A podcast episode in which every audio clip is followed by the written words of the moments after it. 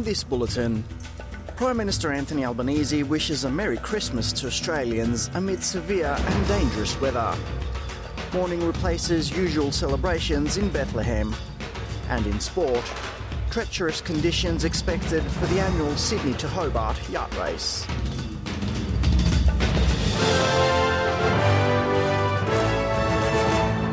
With the latest from the SBS newsroom, I am Alex Anifantis.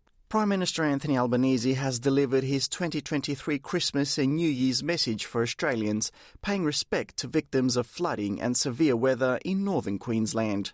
The Prime Minister says many Australians will be looking forward to celebrating the holiday period after a tough year when many struggled to make ends meet due to cost of living pressures. Some were divided by fierce debates surrounding the Voice to Parliament referendum, and wars overseas dominated the news. Mr Albanese wished everyone a safe and happy Christmas. I'd like to wish everyone a very Merry Christmas. For so many Australians, this is a chance to rest to spend time with our family. And for Christians, this is a holy time.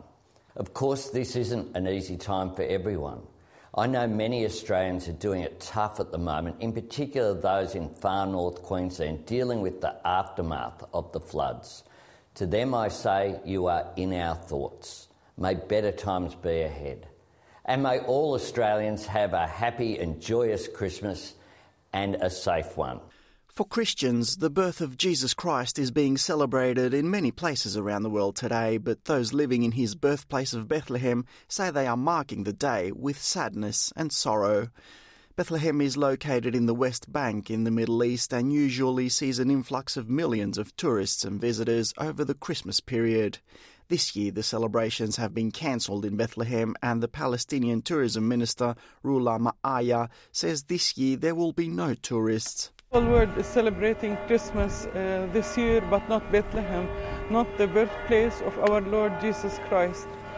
Bethlehem is celebrating Christmas with sadness and sorrow because of what's happening in Gaza and in all the West Bank, all Palestinian uh, territories. US President Joe Biden has met with Israeli Prime Minister Benjamin Netanyahu to discuss the objectives and phasing of Israel's military operations.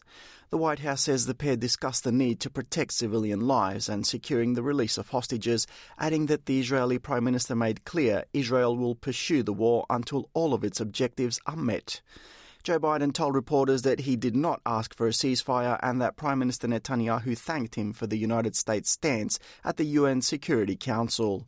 The United States and Israel both oppose a ceasefire, and the US abstained from a UN statement urging steps to allow safe, unhindered, and expanded humanitarian access to Gaza and conditions for a sustainable cessation of fighting. Flooding rescues are underway in New South Wales as severe storms and flash flooding make their way through the state. Emergency services say there were called to 94 incidents over a three hour period in Sydney alone on Sunday night, and that over 30 townhouses have been inundated with floodwaters in the eastern suburbs. State Emergency Services Chief Superintendent Craig Swindells gave his message to New South Wales residents travelling on Christmas Day.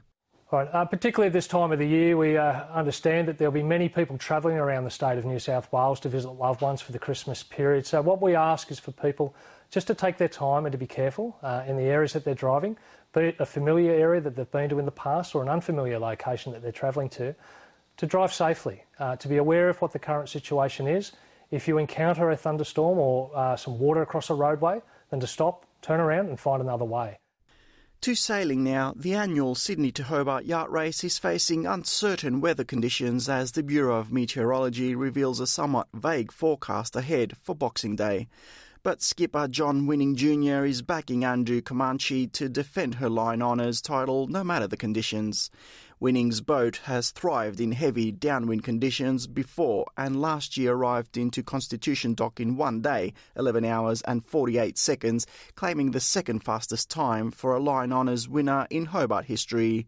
Smaller boats are expected to face a real challenge though, as stormy weather and strong winds remain on the cards for Tuesday's race. Senior meteorologist at the Bureau, Gabrielle Woodhouse, gave a weather briefing to racers ahead of Tuesday. There is still the risk of seeing some strong wind warnings being issued, particularly through parts of Bass Strait and around Tasmania. Um, and obviously, with the thunderstorms uh, forecast, particularly on Tuesday and Wednesday, there is the risk that we're going to see some fairly erratic winds um, and sharp changes in direction and wind speed with those storms. Unfortunately, some of them might be forming overhead, um, and it's a yeah a difficult one at this stage just because of the thunderstorms that are forecast. With the latest from the SBS newsroom, I am Alex Anifantis.